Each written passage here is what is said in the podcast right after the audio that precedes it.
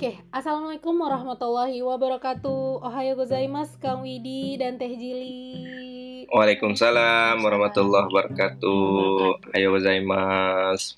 Ohayo gozaimasu. Kyo mo yoroshiku onegai shimasu Onegai shimasu Nah, teman-teman, kali ini uh, yang bergabung akhirnya bergabung lagi bersama uh, Putri Ayah dan featuring hari ini tuh featuringnya dua orang yaitu Kang Widi di Ikro uh, Jepang dan uh, special guest kita adalah Teh Jili. Yeay, yeay, tepuk tangan dulu dong. Nggak, nggak gitu Nah, berarti ini- featuringnya Oh, enggak. Putri Ayah, Ikra Japan featuring Jili Piskarina lah oh jadi juga di ikro Jepang Nah, jadi teman-teman di uh, podcast kali ini itu aku bakalan uh, apa namanya ngobrol-ngobrol bukan kayak sebelumnya itu yang namanya tentang apa namanya after subuh tentang finansial. Nah kali ini di konten kali ini tuh aku bakalan uh, ngebahas ataupun masuk dalam lingkaran yang namanya deep talk. Ih. Wih, Jadi kayaknya deg-degan gimana gitu sayanya sih yang deg-degan. Soalnya ini konten pertama dari hashtag Deep Talk eh, bareng Putri lah ya. Nah kali ini itu kita bakalan Deep Talk bareng owner Robbani Jepang. Nah loh kan tuh berat banget kayaknya pakai owner berat banget kayaknya ngeri nih kayaknya. Kayaknya horor gitu. Berat banget sandangan itunya Iya dong. Lanjut Nah jadi ownernya ini siapa nih Kang? Teh Jili, Kawidi atau siapa nih? Kita tanya ibu negara Owner Rebani Iya. Jepang itu siapa? Eh, siapa ini ibu? Silahkan ibu. berdua Promosi. berdua Oh berdua. Sebenarnya gini deh, mungkin boleh kalau boleh cerita Mm-mm. dikit ya. Eh, Boleh boleh. Silakan Kang. mulainya awal dulu kan itu, eh udah langsung masuk topik nih, nggak apa-apa ya. Ya nggak apa-apa. Mulainya awal dulu itu kan eh, Ikra Bookstore ya pertamanya tuh. Pertama itu kan eh, kita nikah tahun 2013 ya. ya 13 tiga tiga tiga belas lah tiga. 31 tiga eh, satu Maret tiga. 2013 ya? Iya. itu nggak sengaja juga cuma nentuin saya pulang dari Jepangnya kapan? Seminggu tuh. Eh 10 hari ya? 10 hari dapat libur pulang. Terus nikah saya balik lagi ke Jepang dia di Indonesia kan? Hmm, jadi sempat LDR sebelumnya Eh, eh, gitu. long dis dua tahun ya inilah pokoknya relationship. Ya dua tahun. Dua tahun. Oke oke. jadi pada saat itu kita saya mikir nih eh berarti udah ada tanggungan istri kan? Setiap ada Mm-mm. tanggungan istri pokoknya harus ada satu penghasilan yang masuk gitu. Saya pikir untuk buat apa? Akhirnya kita sepakatin buat eh, Ikro Bookstore. Nah kita bikin namanya WDM Jili yang di Facebook itu kan karena eh, saat itu kalau nggak salah waktu pas pengen bikin nama Micro Bookstore itu ditolak sama Facebook. Katanya harus akun asli gitu harus akun yang memang mengatasnamakan diri kita gitu. Makanya Oh gitu. eh, makanya kita pakai WDM Jili eh ya itu akun berdua. Terus yang kedua juga kayaknya kalau kita pakai nama itu orang lebih mau approve gitu daripada eh, ketika misal kita langsung eh, langsung nama brandnya. declare gitu. nama Ikro Bookstore ketika ada nama store itu ketika kita add orang orang itu mikir dua kali gitu untuk kayak untuk approve gitu. karena kan Iya iya benar. prinsipnya kadang orang tuh nggak mau dijualin gitu nggak mau ditawarin barang dan mau nggak mau apa ya jadi objek penjualan gitu kan benar benar kayak langsung apa sih Iya. gitu langsung gitu ya. iya makanya kita awal-awal buka apa pakai namanya WDM Jili terus habis itu eh kita edit apa ya di profil apa gitu kita pakai foto biasa kita add orang sebanyak-banyaknya baru deh. Akhirnya setelah banyak ini ya kita terusin ke buku. Nah setelah buku ini kita tuh pengen banget punya apa ya dulu tuh ya? Robani ya Umay enggak sih. Eh ikro bookstore tuh 2015 kan? 2015 mulai eh itu tuh nih kalau versinya Jili ya. Versi Jili versi versi Jili. Jili ya kenapa kita buka ikro bookstore ya? Awalnya kan gelis eh, apa ya? Ya itu sih mikir nanti kalau ke Jepang nih gimana baca bukunya? Kan kalau di Indonesia kan enak ya. Eh, karena kebetulan suka baca buku dan nongkrong di toko tuh bisa lama sejam dua jam kan. Nah mikir kalau misalkan nanti di Jepang tuh gimana? Sebete nggak sih habis tadinya kan kerja full gitu kan? Ujuk-ujuk di rumah gitu. Jadi pas itu tuh nggak lama mikir gimana ya kalau misalkan kita kita aja yang nyediain apa buku di Jepang gitu? Maksudnya mah sekalian apa ya? Apa sih namanya? Sekalian Ah, ah, hobi, gitu. tapi ngebantu orang lain juga. iya intinya Nah, mah tapi berarti apa? maaf berarti teh se- sebenarnya itu memang dua-duanya itu hobi yang namanya baca gitu ya benar-benar edik banget. Makanya kok kebisa kepikiran ngebangun ikro bookstore itu tadi gitu berarti gitu ya Kalau ini kalau ini kurang tepat ini. Oh kurang tepat Yang hobi Tepatnya yang hobi baca itu jili. Kalau saya itu buku itu obat tidur buat saya. iya awalnya awalnya itu sih oke oke oke nice oke Lah, eh, berarti Ntar dulu belum belum menjawab pertanyaan tadi ya yang Robani itu. kalau Robani Hmm. oh, kalau Robani mah apa ya kebetulan ya waktu itu tuh ada yang nawarin ya Ya, jadi sebelumnya tuh emang si Uma Jili ini dia pengen banget gitu ngeinin Robani, Dulu, cuman harganya impian. enggak. salah satu impiannya tuh Iya, pengen waktu SMA ya? Eh, eh, pengen ngejualin Robani. waktu SMA tuh punya ini apa? Kayak punya impian. Kayaknya saya nanti ya, kalau udah kerja pengen deh jualan robani gitu. Kan robani dulu kan booming banget ya. Iya pecah Ah, gitu. emang Dulunya tuh zaman dulu tuh. gitu. Waktu SMA tuh gitu pernah mimpi gitu gimana ya caranya bisa bisa apa jualan robani gitu.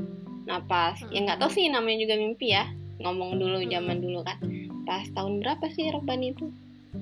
Ada yang nawarin 2017-an apa ya? 2016 Nah, apa 2017 itu. ada yang nawarin ini mau nggak buka robani di Jepang? katanya tuh gitu Dia ada salah satu ustadz yang datang ke Jepang. Nah, beliau Hmm. itu salah satu pembina di Robani di Bandung pas awal-awal Masya Robani. Allah. iya iya Nah, iya, dia iya. itu nawarin gimana maksudnya wah itu kan kesempatan banget buat kita karena sebelumnya juga kita pengen ya ngejualin cuman ngelihat Hmm, hmm, hmm. harganya Harga. memang kan lumayan gitu kan di Indonesia juga Iya, benar-benar. jadi Iya, kalau iya, di iya, Jepang iya. itu kayaknya masuk masuk di Jepang itu kayaknya bakal wah susah deh ininya gitu pertimbangannya sih dulu itu jadi setelah dimasukin sama itu jadi kita dapat ya dapat inilah dapat harga eksklusif lah jadi Iya, harga ini beda lah beda ya. Mm-mm. akhirnya kita bisa atur sehingga eh, ketika misalnya sampai Jepang ya tetap kita bisa jual sesuai harga normal gamis-gamis di Jepang lah gitu. di tapi sini, dengan gitu. Brand dan kualitas robani yang kayak di Indonesia. Gitu. Itu berarti berarti eh, kayak sebelumnya dulu-dulu pernah kamu di di awal pernah bilang berangkat dari kegelisahan-kegelisahan ya. Kayak tadi eh, kegelisahan Teh Jili bahwasannya aduh nanti kalau misalnya di Jepang gimana bacanya? Kayak gitu kan Iya. tadi ya kegelisahan dari situ. Kemudian eh, lahirlah ide untuk bikin ikro bookstore gitu. Nah kemudian dari apa kegelisahan yang dulu punya mimpi eh, jadi katakanlah mungkin reseller atau distributor eh, resmi dari si Rob Bani eh eh, dari situlah eh, muncul ide dan kesempatan-kesempatan untuk jadi itu tadi ngembangin usaha Rob Bani di Jepang gitu. Masya Allah keren banget ya. Berarti kita itu bisa bisa menjadikan sesuatu eh, bisa menjadikan kegelisahan menjadi sesuatu ya di sini ya Kang ya pelajarannya gitu ya. Iya bener banget. Insya Allah keren banget. Jadi kalau sesuatu yang datang dari diri kita memang biasanya ngejalaninnya juga lebih enak lah ke lebih depannya enjoy gitu lebih enak jadi ya. kita nggak ngawang-ngawang gitu kan.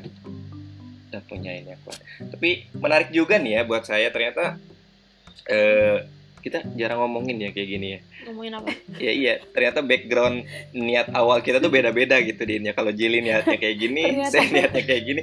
Kalau saya jujur dia pertama bikin roba eh bikin ikro bookstore itu pertama karena saya nikah saya harus menafkahi istri saya jadi saya harus punya satu Oh. penghasilan lagi.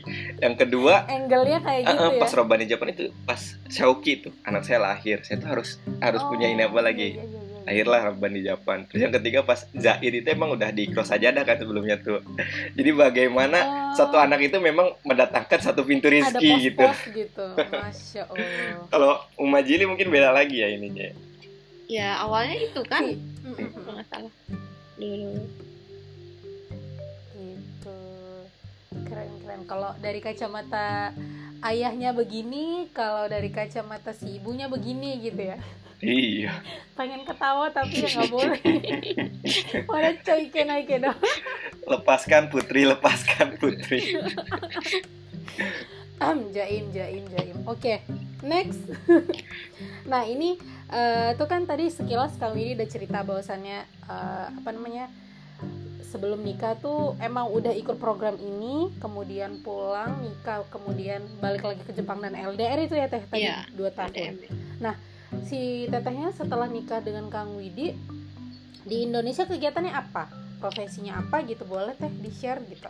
Ya, sebelumnya di Indonesia ya, Hmm. lulus tuh kan kita tuh udah dua- 2010 ya 2010 September tuh kita lulus eh, D3 keperawatan ya Eh, nah pas nggak lama beberapa bulan itu di bulan apa ya September Oktober Oh, November ya Oktober November itu kan Mhm.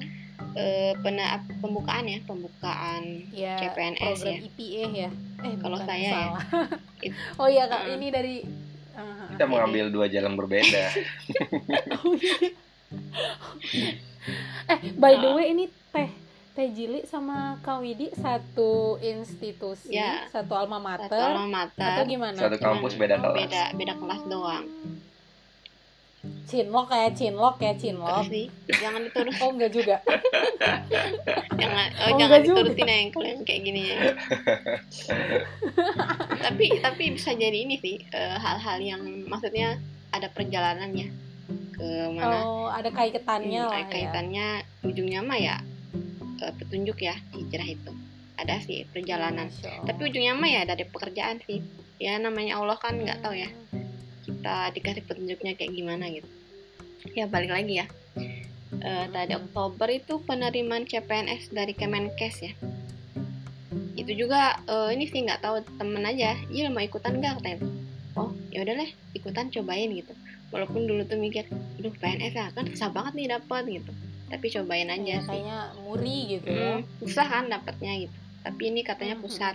Ya udahlah ngikutin coba akhirnya dapet lah itu di bulan Novembernya kan pengumumannya alhamdulillah dapat keterima Itu 2010 ya.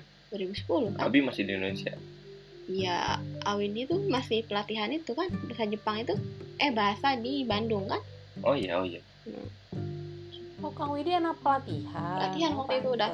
Jadi dia mau udah pelatihan apa bahasa Jepang saya masih nganggur di di Indonesia di, di apa di Indonesia ya Itu bukan pelatihan bahasa Jepang itu. Dari di Snaker itu Oh, yang iya. pelatihan untuk perawat ke luar negeri. oh iya iya iya Jadi kita ada tesnya nih, Put. program Hmm. ya. Mm. Itu panjang juga kalau diceritain tuh. Cuman udah lah yang itu itu dia next, dulu. next ini aja, next konten, Next content. konten creator gitu ya. Apa-apa dijadiin Jadiin konten. kontennya. Oke lanjut Uma. Cerita hidup orang, iya ya. Next lagi ya? balik-balik, Eh. ntar panjang. Pokoknya November tuh diterima, baru Januari, Januari itu harusnya mah April ya mas, April 2011 tuh harusnya masuk kerja, cuman udah ditarik dari Hasan Sadikinnya. Eh, nyebut nyebutin merek nggak apa ya? Nggak apa-apa. Ah, Sebutin sih, brand. Kalau di, Paling nanti ada oh, berarti tuntutan. emang by the way di Bandung ya? Iya, karena kan memang milih ya. Moto-moto di Bandung. Enggak. Nah itu ke apa ya? Awalnya memang dari mimpi juga sih ke bisa ke Hasan Sadikin itu. Impiannya kan waktu kita itu dulu kan praktek di Hasan Sadikin ya, waktu kuliah kan. Oh. Nah, habis di Tapi sana Teh, by the apa? way ini kuliahnya memang di Bandung gitu kuliah atau di Cirebon kan kita.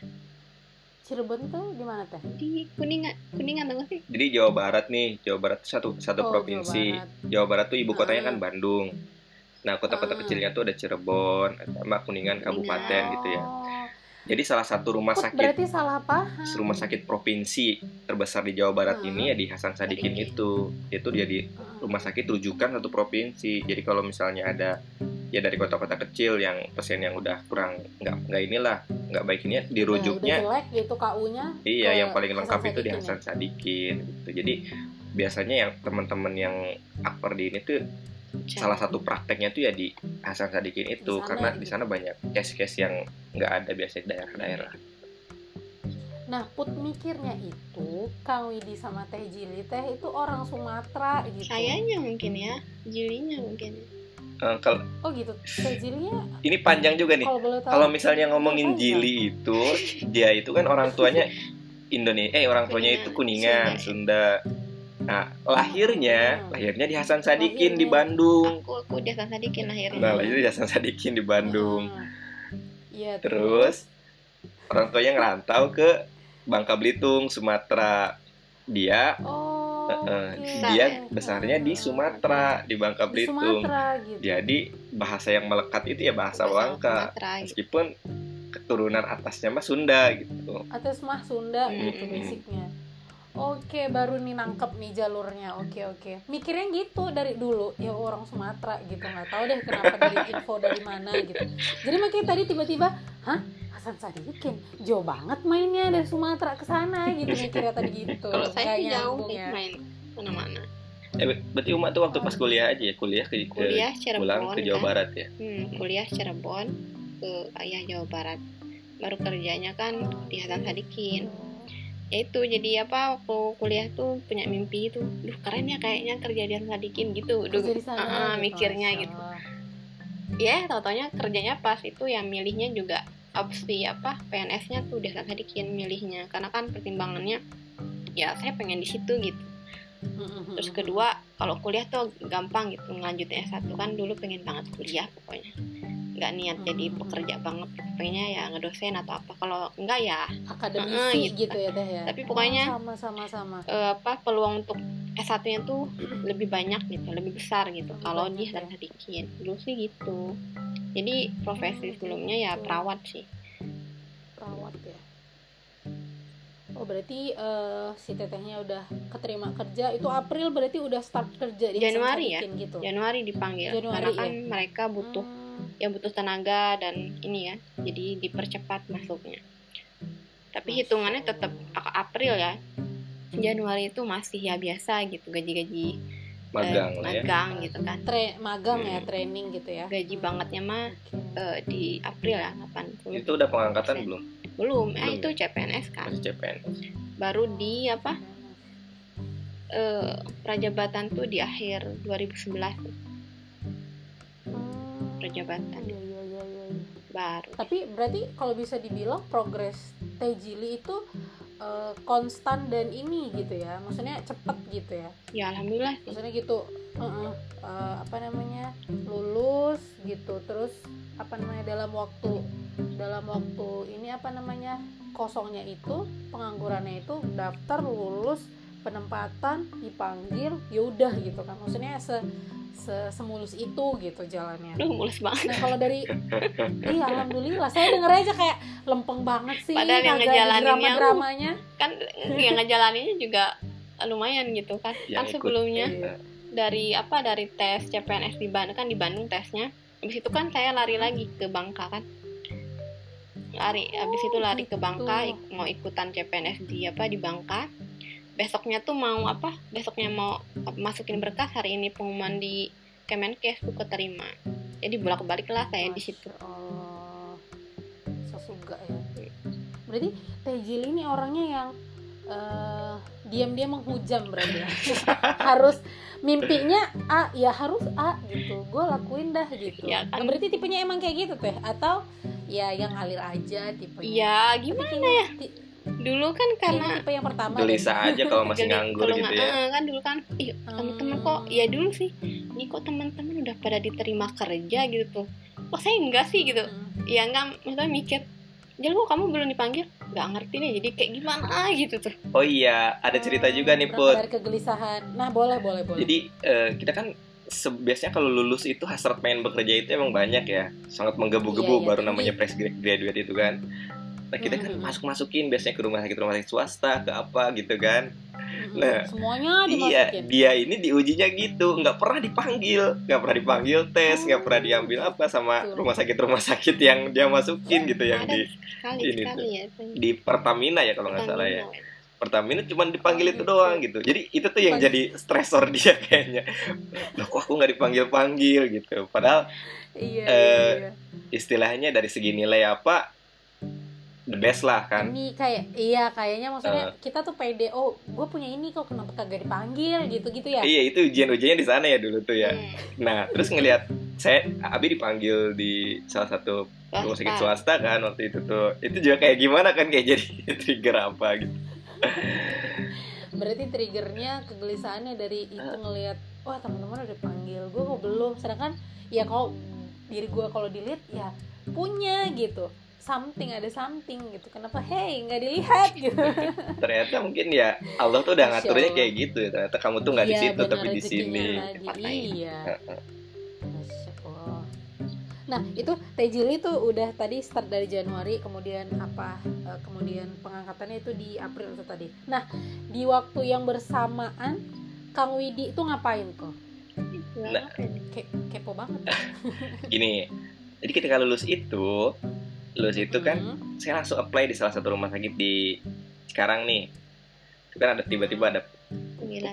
panggilan bukan iya panggilan sok yang mau mulai ini. Saya coba apply di Cikarang nah itu tuh jadi bahasan apa ya? Jadi konflik kita juga dulu tuh waktu itu tuh. Jadi kenapa sih ngambil di Cikarang katanya kenapa ini? Nah Hmm. kembali ke tadi a- apa ya menggebu-gebunya kita baru lulus kuliah itu pengen cepet kerja kan Ya pengen kerja Uh-uh. gitu ya. Oke oke. Nah, yang mengingatkan bahwa saya punya mimpi keluar negeri ini ya Jili itu, bukannya dulu pengen keluar negeri katanya. Jadi ketika di Cikarang itu, nah akhirnya eh, setelah itu baru saya tuh, oh iya ya kenapa saya di sini gitu kan.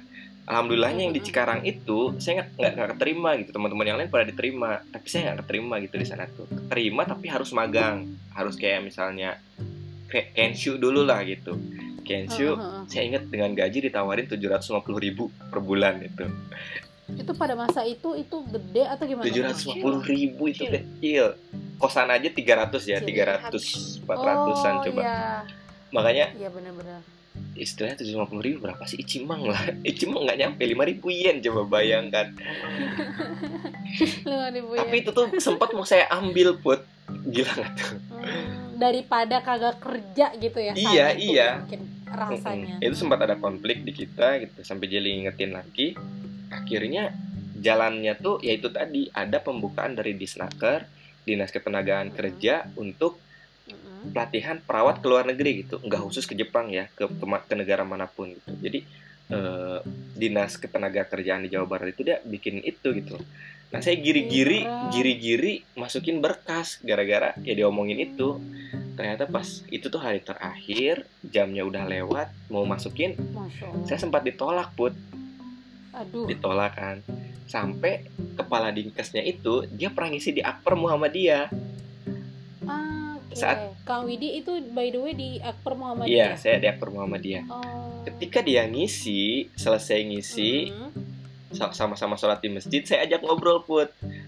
Pak ini ini ini, ini. oh iya ngobrol enak banget tuh lah apa? Nah pas saat itu dia tuh ngeliat saya. Loh kamu kan yang di Akbar Muhammadiyah katanya. Iya pak. Mau ngapain? Ini saya mau ngasukin ini cuman udah telat berkasnya telat. Orang sampai sekarang bisa bisa ayo ayo dilihin deh masih di ini. Dimasukin. Allah. sampai dimasukin akhirnya berkasnya masuk ada panggilan tes untuk ikut pelatihan itu Ya itu jadi Mhm. perjalanannya saya akhirnya ikut tes itu dan akhirnya keterima untuk pelatihan satu bulan itu satu bulan kita bahasa Inggris lah lebih ini ya tuh bahasa Inggris sana. Nah jadi Mhm. ketika itu Uma udah mulai tes ya. Tes ini tes CPNS Uma tes CPNS saya juga di Bandung gitu saat itu. Pelatihan eh, untuk perawat yang tenaga kerja ke luar negeri itu. Ih, keren ya programnya ada gitu-gitu. Mm-mm. iya dulu dulu ada. Itu ter- tergantung provinsinya kayaknya. Emang Oh, Dulu ya, itu, eh, program di Jawa Barat itu pengen orang-orang itu pada kerja di luar negeri setelah itu ngumpulin modal pulang jadi entrepreneur. Jadi dia buka usaha Oh, biar itu membuka konsep, konsep iya biar membuka lapangan kerja untuk orang lain. Kerja untuk orang anak daerah untuk anak gitu daerah. Itu Oh, pencanangan dulu pas eh, saya ingat banget gubernurnya itu eh, Pak Ahmad Heriawan ya. Itu mencanangkan untuk itu gitu. Sok silahkan ke luar negeri dulu kumpulin modal pulang jadi Allah. Bikin ini katanya di sini. Nah salah satunya ya untuk perawat juga kan di, dibikin pelatihan eh, tenaga kerja itu. Luar negeri gitu.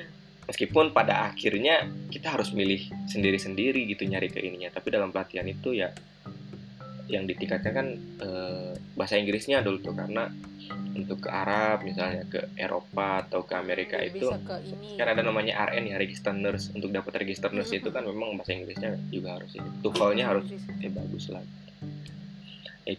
Berarti ini Kang Widi tuvelnya wah. Enggak cuma ya. sebulan doang gimana tuh Pak? Ya ba- baru mau dibanggain Kang Widi. Iya aja gitu Saya ya. membumi dulu orang cuma segini.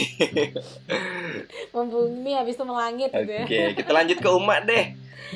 Sip, Saat lanjut. ini kita mau ngenin Umak Jili. Nah, itu teh udah eh, masuk tuh tuh apa namanya? Udah jadi PNS. itu statusnya berarti CPNS, waktu CPNS itu ya atau udah PNS? CPNS Masih kan CPNS setahun ya? habis prajabatan baru dia kan diangkat PNS ya di April 2012 berarti Berarti setahun dulu gitu ya, setahun Iya. baru diangkat. Hmm, kan Hmm. CPNS setahun baru setelahnya Oh iya kalau nggak salah ini PNS ini dari bukan dari provinsi ini ya, dari kementerian ya. kalau ya langsung Kemenkes kan pusat ya Kemenkes dari itu ya. Iya. Jadi emang tahun-tahun itu emang pembukaannya banyak dan yang diterima fresh graduate gitu banyak kebanyakan Hmm, iya, iya, iya. tahun itu jadi alhamdulillah Nah, berarti saat udah nikah eh, saat Teh Jili dan Kang Widi nikah itu tadi 2013 ya? Eh, salah. ya 2013 Iya 2013. 2013 itu status eh, Teh Jili udah jadi PNS sudah pengangkatan ya? udah udah Belum apa udah udah Udah ya? eh saya tuh lupa ya Iya udah. kan prajabatan prajabatan tuh uh, iya 2011. 2011 kan iya udah. 2013 pokoknya kan habis prajabatan tuh biasanya maksa bukan maksa ya ya untuk cepat menikah kan waktu itu kalau misalkan emang jalannya kalau nggak ada waktu menikah dalam waktu jangka pendek tuh udahlah ini aja kan waktu itu kita udah di ini ya udah Iya. bah dulu ya waktu Udah itu. Sebelum. udah dihitbah dulu di situ karena ya itu ya namanya ya petunjuk ya pengennya cepet gitu kalau misalkan dari tahun itu nggak menikah kayaknya udah deh mundur dulu sayanya gitu saya nggak mau menjalankan Udah ada feel-feel kayak Hmm, gitu. nggak mau apa. Gitu. ya kayak gitu gitu gitu Kayaknya dapat kajian bahwa harus menyegerakan nikah kan setelah hitbah enggak itu. enggak kok Oh enggak juga. Oke nih berantem dulu aja dulu dah sok berdua nanti kita enggak ya ini. Enggak enggak dapat itunya pas prajabatan ya. Prajabatan tuh kan kita sebulan ya. Tiga minggu tuh di pelatihan. Nah ada momen itu saya tuh bete banget di prajabatan. Habisnya kerjaannya cuman apa nge- dengerin apa Materi. materi tentang kenegaraan dan lain-lain gitu. Bela negara. Dan Tapi negara, eh, NKRI gitu. disuruh eh, presentasi. Aduh pokoknya capek banget itu mendingan kerja gitu kan. Capek full dari pagi subuh sampai malam lagi gitu kan. Tiga minggu. Ujungnya pas di akhir akhir minggu akhir itu baru ada Hmm. sesi spiritual ya. Nah, baru di situ tuh kayak dapat wah kayak ngerasa gimana gitu Eh, ya banyak ini salahnya atau apa gitu nah di situlah mulai berasa ketampar-tampar berarti istilahnya titik terang ataupun hidayahnya itu cahayanya dapetnya di Situ, situ ya. malahan ya. Hmm. Masya. Ada Iya. macam muhasabah gitu ya. eh, sabah gitu dari situ tuh baru Oke oke. baru kesannya tuh jalan-jalan kayaknya ini gimana gitu kan habisnya ya udah Hmm. nawarin nelfon ini kalau eh, saya pengen cep kalau misalkan emang mau dilanjutin misalkan ini hubungannya harusnya lebih cepat gitu. Kalau enggak kayaknya mundur lah gitu. Nggak mau lagi. Walaupun pertimbangannya keluarga ya. Nggak enak sama keluarga gitu. Karena kan udah dihitbah ya. Pasti akan ini kan. Statusnya Mm. gitu. kalau enggak kan istilahnya bodo amat gitu kan. harus jadi gitu Iya, lah ya. kalau enggak kalaupun ini pokoknya nggak enak sama keluarga sih awalnya tuh. Cuman ya berdoa aja sih. Kalau emang ini yang terbaik ya dimudahkan gitu. Eh ujungnya mah. Ya itu ya bisa pulang bisa pulang. Oh iya, ini ada cerita lagi nih Put. Boleh, Ceritanya banyak banget ya. Jadi Ken Shokai itu dulu Nggak itu nggak boleh pulang Put sebelum ujian Oh, itu. gitu Iya, boleh. Waduh. Makanya itu gimana Tekanan yang sangat luar biasa ke saya itu dulu waktu saat itu. Saya baru satu Udah tahun kan, boleh pulang 2000. ya, baru icinensei gitu kan 2011. Terus Tejilinya udah desak Eh, eh, kayaknya kita harus nikah cepet deh, Kayak katanya gitu. gitu kan. Oke, 2011 itu baru mulai kerja itu 2012 awal. Kan 2011 berangkat ke Jepang nih, pelatihan dulu 6 bulan kan. Hmm. 2012 Iya. kerja ini kan setahun. Wah, itu kan Ken Shokai itu kibisi lah ininya apa Iya. brandingnya itu kan. Terus saat itu tuh ya itu ada kegelisahan itu gimana gimana. Itu nggak boleh nggak boleh pulang sebelum ujian ini. Sampai dia kan alhamdulillah dekat masjid lah di Tokushima nih kan kalau ketemu masjid tuh ya eh, suka konsul suka ngobrol sama eh, mahasiswa-mahasiswa misalnya dari yang dari UGM dari apa gitu kan. Saya tanya masalah ini masalah itu. Ya masalah nikah itu itu kayak curhat tuh kayak udah gimana pusing banget. Dia tuh jawabnya tuh enteng banget ya tinggal doa aja sama Allah katanya untuk urusan nikah kan nikah kan urusan baik katanya. Nggak mungkin nggak dikasih jalan. Ya, kalau kita niatnya baik terus juga hal-hal yang baik pasti aja ada aja jalannya yakin aja. Itu enteng banget ininya tuh nasihat cuman itu tuh yang bikin saya tenang loh buat wah kan sampai kejadian di uh, bulan apa gitu semua kita tuh dikumpulin. Gara-gara itu di tahun 2012 ya akhir ya akhir. kejadian uh, uh, dikumpulin dikumpulin nih kan coba ini gara-gara ada angkatan kedua yang bikin heboh ngadukan masalah ini ke konjen Osaka. Masalah nggak bisa pulang okay. gitu. Akhirnya Kencokai ditegur sama dari pihak KJRI akhirnya setelah itu boleh boleh pulang. Setahun boleh pulang. Misalnya setahun tuh dikasih 10 hari untuk pulang. Wah itu tuh langsung wah itu kayak hah? gitu ya. Iya kebuka banget akhirnya akhirnya. Ya singkat cerita kita saya ambil kan 10 hari itu. Pokoknya yang ngurusin persiapan di Indonesia tuh Jili semua deh. Jadi Jili ngurusin di Bandung nikahnya di Kuningan ya. Jadi jarak dari Bandung Kuningan tuh kalau pakai mobil tuh sekitar 5 jaman. buat Hah? kan macet.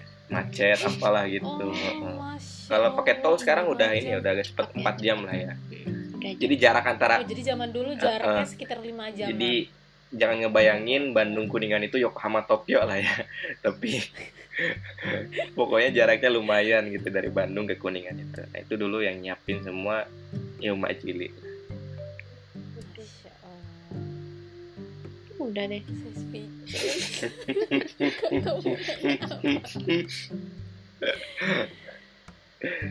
Oke gitu. Hmm, jadi eh balik lagi. Jadi PNS-nya tuh dari tahun 2000 12 ya diangkatnya sampai ya. yaitu resign tuh 2015 hmm, resign itu nah itu kan udah dek gitu. Oke nikah. Terus uh, Teh Jilinya alhamdulillah udah jadi PNS Kang Widinya alhamdulillah uh, udah boleh pulang. Terus balik lagi ke Jepang. Terus kayak mikir ada kayak kegelisahan lagi nggak teh? Ini habis nikah terus kenapa LDR terus mau sampai kapan? Kayak gitu gitu kegelisahan kayak gitu ada nggak sih setelah uh, nikah terus ditinggal lagi uh, apa ditinggal jarak sama Kang Widi gitu kan? Itu sih udah ini ya udah siap ya. Karena kan resikonya oh, itu. udah siap sebelumnya iya. udah ada omongan hmm, resikonya kan itu. LDM sampai menunggu uh, ini ya awidinya lulus apa uh, lulus ujian kan. Jadi itu pertimbangannya. Nunggunya gitu soalnya rencana awal dulu kita itu saya selesaiin dulu di Jepang 3-4 tahun ya. Oh, itu habis beres. itu pulang baru nikah rencana awal itu. Jadi saya ngumpulin modal di Jepang pulang buka usaha nikah gitu rencananya tuh. Karena Jili juga dulu tuh nggak mau ke Jepang diajak Jepang tuh. Waktu pas awal-awalnya tuh dulu. Tahu ya kenapa ya? Uh -uh. ya ngapain gitu? Ngapain? Jauh gitu kan dulu sih gitu ya kan cuman pas udah nikah itu ya udah nikah. Ya pokoknya kerja ya terus itu ya ya namanya petunjuk tadi ya. Jadi terus sama melihat sekitar aja e, ini kok kalau udah nikah terus punya anak terus anaknya. Kan teman-teman kan gitu ya punya anak apa kerja dinas anaknya kan di rumah gitu kan dititipin gitu-gitu. Nah kok nggak nggak banget gitu. Kok gimana ini udah kerja apa ibunya dinas sip-sipan gitu anaknya di rumah gitu. Nah itu kan hal jadi pemikiran juga kan ke depannya. Kayaknya saya nggak kayak gitu dan saya pun backgroundnya kan namanya keluarga ya. Setiap orang tuh punya background di keluarga tuh kayak gimana. Jadi saya mikir kayaknya saya nggak juga nggak mau gitu. Kayak gitu gitu. Jadi kayaknya harus di rumah gitu. Dan ikut sering ikut kajian juga sih kajian-kajian. Oh dari saat itu udah mulai ikut kajian-kajian. Ya gitu? mencari gitu. ya harus dicari karena kan kita nggak bisa sendiri gitu. Kalau sudah hmm. uh, harus bareng lah sama siapa gitu kan, biar tetap hmm. di situ gitu, biar aman lah gitu. Biar tetap on the track hmm. gitu ya. ya dicari-cari ikut apa gitu kan dulu kan seminar pranikah gitu gitu kan diikutin gitu baru kan terus baca-baca buku gitu Eh, itu Iya. tuh udah seminar pranikah udah nikah apa belum nikah? Udah nikah Udah ya? nikah. eh. Ya nggak apa-apa daripada udah nggak eh, sama sekali eh. kamu di eh belum. Oh, sebelum nikah. Heeh, Ada itu tuh bareng sama temen kok. Iya belum nikah deh. Ya pokoknya eh, ikutan sering ikutan kayak gitu. Jadi eh, ya kayaknya emang harus di rumah gitu dulu tuh. Jadi ya pengennya kalau udah bareng mah nggak kerja lagi pengennya dulu. Pengen. terus juga apa ya lingkungan pekerjaan yang nggak betah bikin nggak betah gitu lah. Namanya kerja di pemerintahan kan itu kan ya. Hal-hal yang nggak kita sukain tuh kok ada gitu. Ada Jadi- gitu, dan kita nggak bisa merubahnya Mm-mm. gitu jadi kan ya. gelisah sendiri kerjaannya gitu. Gelisah ya. Terus kayaknya ribut mulu oke gitu. oke. Jadi pokoknya ah gitu loh apalagi kan saya orangnya agak keras gitu. Ketika ngelihat nggak cocok tuh gemes gitu. Sedangkan namanya orang tuh kan ada yang tipe yang nggak suka dikritik jadi Iya, iya. ujungnya kita yang kena gitu. Ah, tapi ya bodo amat gitu kan. Gitu. jadi kayaknya pengen keluar aja resign terus ibu juga kan ya awal kan memang keluar itu pertimbangannya ibu ya. Karena kan Iya, Mm, keluarga, ya keluarga pastinya. gitu. Karena kan keluarga tuh menginginkan banget anak-anaknya PNS gitu. Karena kan karena kan mm, iya, bukan apa keluarga ya bukan keluarga pegawai PNS gitu kan bukan sipil gitu. Jadi emang pedagang kita tuh basicnya tuh emang pedagang semuanya. Makanya saya pedagang aja sekarang gitu. Karena jiwanya juga udah jiwa itu pedagang kayaknya. Jiwanya kayak gitu. Tapi kan memang teh di masyarakat pada umumnya emang kalau yang namanya PNS itu adalah salah satu profesi yang prestisius Iya. gitu. Di mata masyarakat tuh kayaknya we gitu. Iya. padahal ketika misalnya kita keterjun ada beberapa hal yang memang mungkin kita bertentangan di dalamnya dan kita nggak bisa merubahnya gitu. Circle-nya itu sistemnya kita nggak bisa ini gitu. Iya.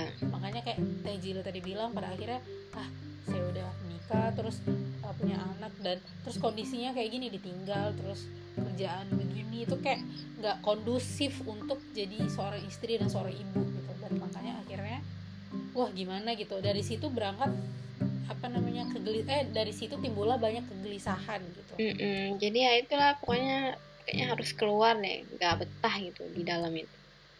Cuman ya itu sih ibu ya cuman kata ibu tuh sabar dulu. Cuman ibu kan ibu tahu ya karena saya sering eh, bilang bu saya eh, mas saya kayaknya ini kerjaan bikin pusing aja tiap hari.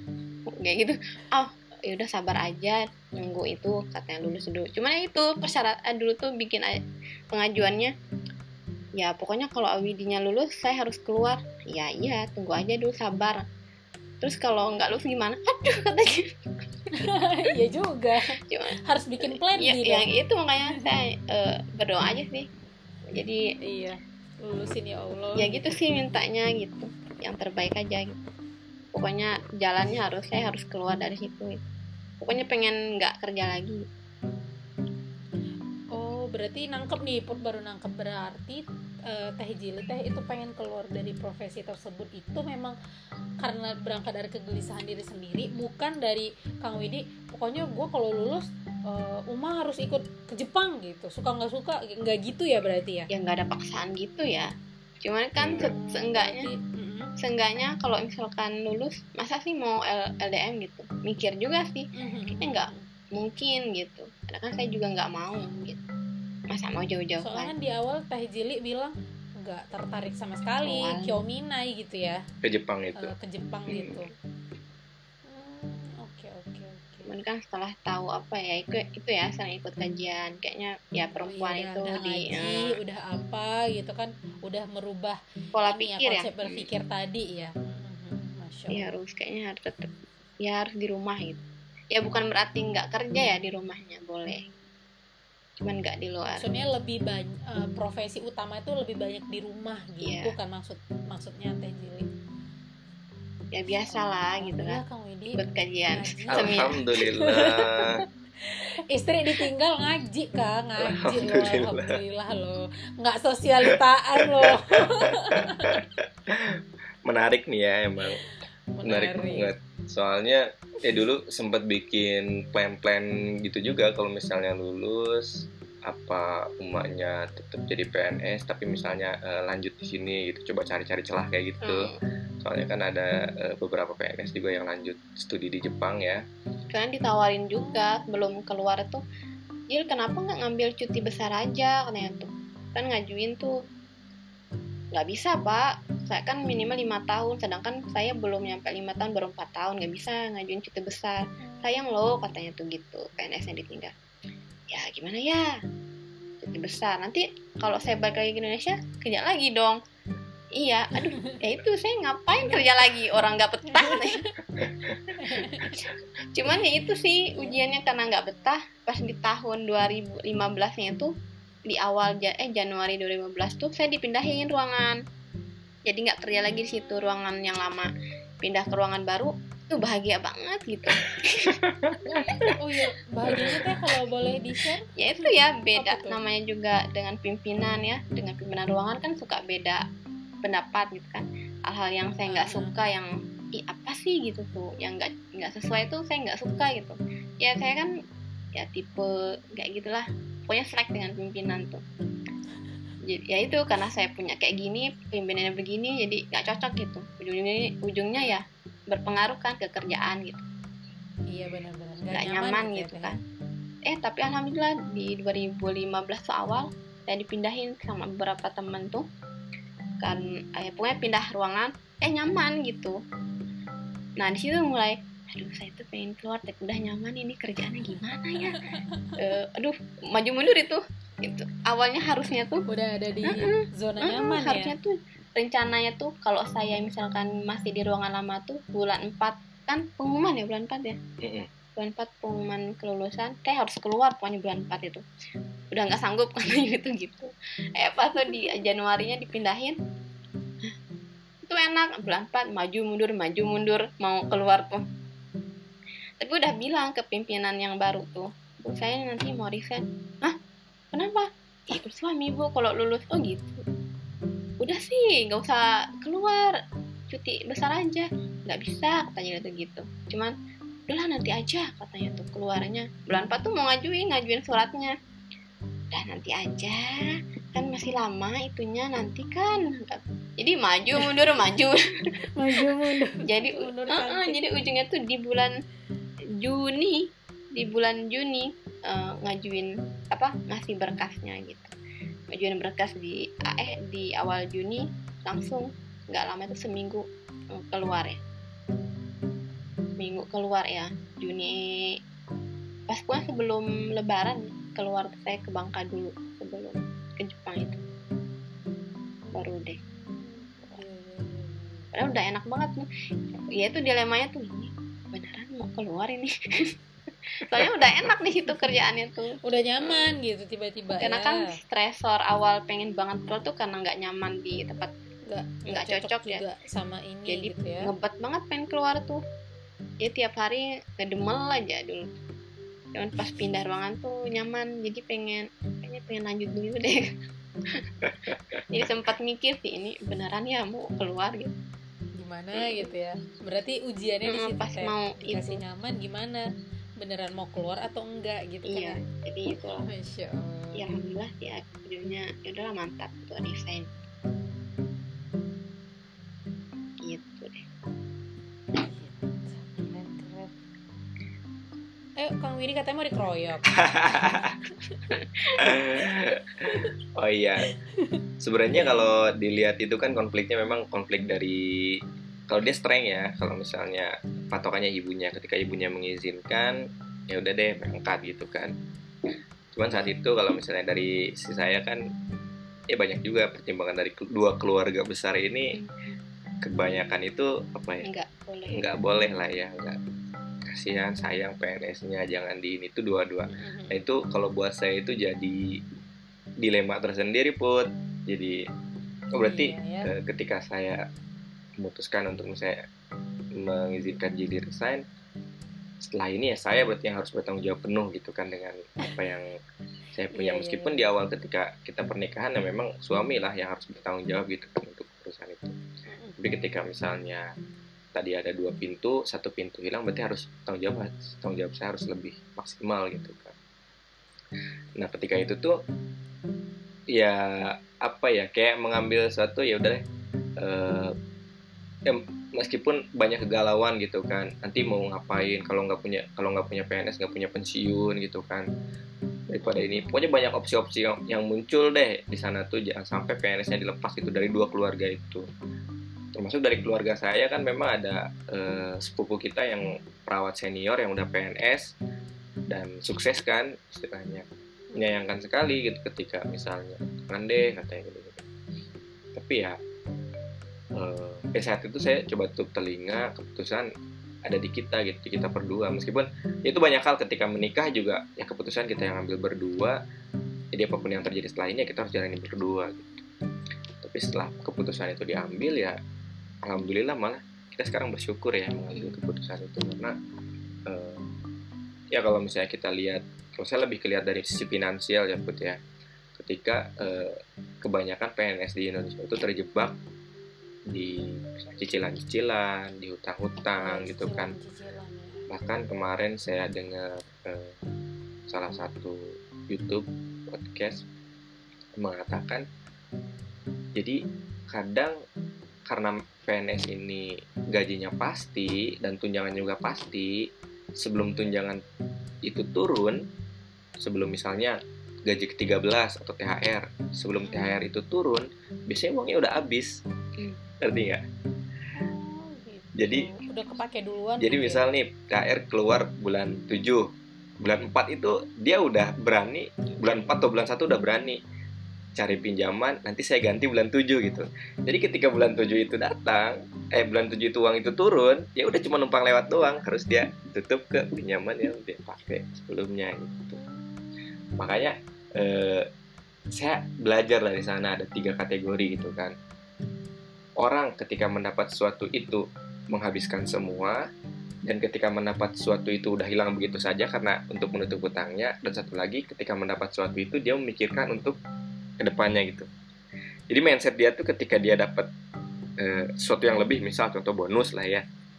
Dia tuh nggak mikir eh dia tuh ada di tiga kategori put. Pertama apakah uang itu dia akan pakai sekarang semuanya kedua apakah uang itu akan dia tutup untuk hutang yang dia pakai sebelumnya ketiga dia memikirkan next gitu oh ini uang ini bukan uang jatah saya gitu karena uang untuk hidup saya itu udah cukup dari gaji saya jadi ketika saya dapat bonus ya udah ini untuk saya simpan untuk next after hidup saya di ya di masa depan gitu loh. Nah saya tuh pas ketika belajar itu saya sangat mensyukuri gitu. Oh kita tuh nggak ada di posisi zona nyaman sebagai PNS gitu. Karena kalau kita ada di posisi zona nyaman sebagai PNS, mungkin kita juga akan melakukan hal yang sama seperti kebanyakan orang eh, PNS di Indonesia gitu. Gatel kan, misalnya kayak pengen pengen rumah, pengen mobil gitu kan, pasti gatal tuh kan ngelihat namanya apa? kita bisa jual SK kita. SK kita gitu kan pasti iya bisa gak disekolahin SK. gitu ininya bahasa iya SK-nya disekolahin belum apa apa disekolahin. Hmm, ya pasti ada ininya ya plus minusnya ya gitu. Dilema dilema. Iya jadi ininya ya untuk kondisi saat ini kita sangat mensyukuri lah. Jadi kita nggak ada di kondisi zona nyaman. Jadi ketika kita nggak ada di kondisi zona nyaman kita harus udah bisa memikirkan eh, ke depannya lagi gitu kayak mas macam misalnya kan kalau PNS enak tuh udah udah punya pensiun atau apa gitu karena kita ada di posisi ini kita nggak punya pensiun nggak punya apa makanya kita pikirin dari sekarang oh kita tuh harus punya pensiun dan alhamdulillahnya ya ketemu triggernya itu bagaimana pensiun di usia muda, bagaimana pensiun di usia 40 tahun gitu. Jadinya, oh ternyata kita bisa lebih cepat pensiun nih dengan misalnya ada kondisi kita sekarang. Gitu yang kita harus uh, apa namanya hidup dalam lingkaran yang itu tadi cicilan cicilan dan cicilan gitu ya. Iya kalau dilihat dari segi finansialnya kalau saya sih lebih melihat ke arah sananya gitu. Meskipun di awal uh, ketika Jili mengambil keputusan itu kan ya memang banyak sekali gitu kan dinding-dinding yang harus di apa yang harus didobraknya lah gitu. Uh, ya Putri tahu sendiri lah gimana status PNS di Indonesia saat ngerti kan, ngerti banget sih kan apalagi di keluarga juga seperti apa gitu.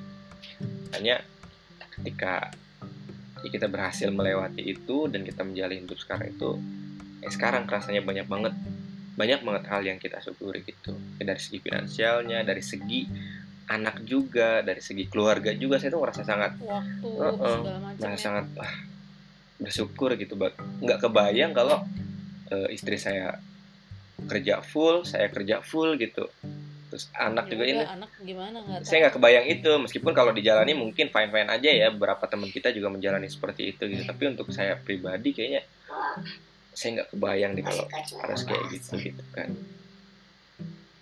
Kayak mungkin maksudnya si anak itu punya hak untuk untuk ini ya dapat kasih penuh ya dari orang tuanya. Punya hak untuk dapat waktu mungkin bisa kalau dibilang kayak gitu ya. Soalnya ngerasa banget sih eh, ada di keluarga yang soalnya kayak ayah saya kan profesinya tuh itu kan kang polisi gitu kan ya bisa disebut bagian dari PNS juga gitu. Ngerasa banget ketika eh, ya itu ketika misalnya kitanya tidur ayah sudah berangkat kerja ketikanya kita ayah pulang kerja kita itu udah udah dalam keadaan tidur gitu karena udah malam gitu. Jadi jarang banget ada waktu misalnya waktu eh, waktu main game bareng misalnya waktu baca buku bareng waktu belajar bareng itu jarang banget ada gitu. Tapi ya yo katanya itu eh, ayah kita tuh ayah kami tuh bilang sama ibu ibu kan dulu PNS eh, Kang Widi. Oh gitu. Nggak tahu teh eh, eh, nggak tahu teh itu dulu statusnya CPNS atau udah pengangkatan nggak tahu di kantor camat gitu. Nah mereka mereka. Ayah tuh ya gitulah peter-peter dari jauh gitu. Soalnya kata ayah tuh mereka dulu kantornya itu berseberangan gitu. Kantor camat di seberang sana kantor eh, jaga ayah di sini gitu. Jadi statusnya kan sama-sama PNS gitu ya. Mm-mm. jadi kata ayah ya enggak lah saya kan cowok saya yang bertanggung jawab. Kalau saya nikahi kamu nanti kamunya nggak apa nggak usah kerja lagi. Jadi PNS-nya disuruh tinggalin gitu jadi kayak gitu gitulah gitu ngerasa banget sih gimana berada di circle keluarga yang ada PNS-nya gitu. Ngerasa sih. Oh iya iya. Ketika dua-duanya sibuk emang kayak gitu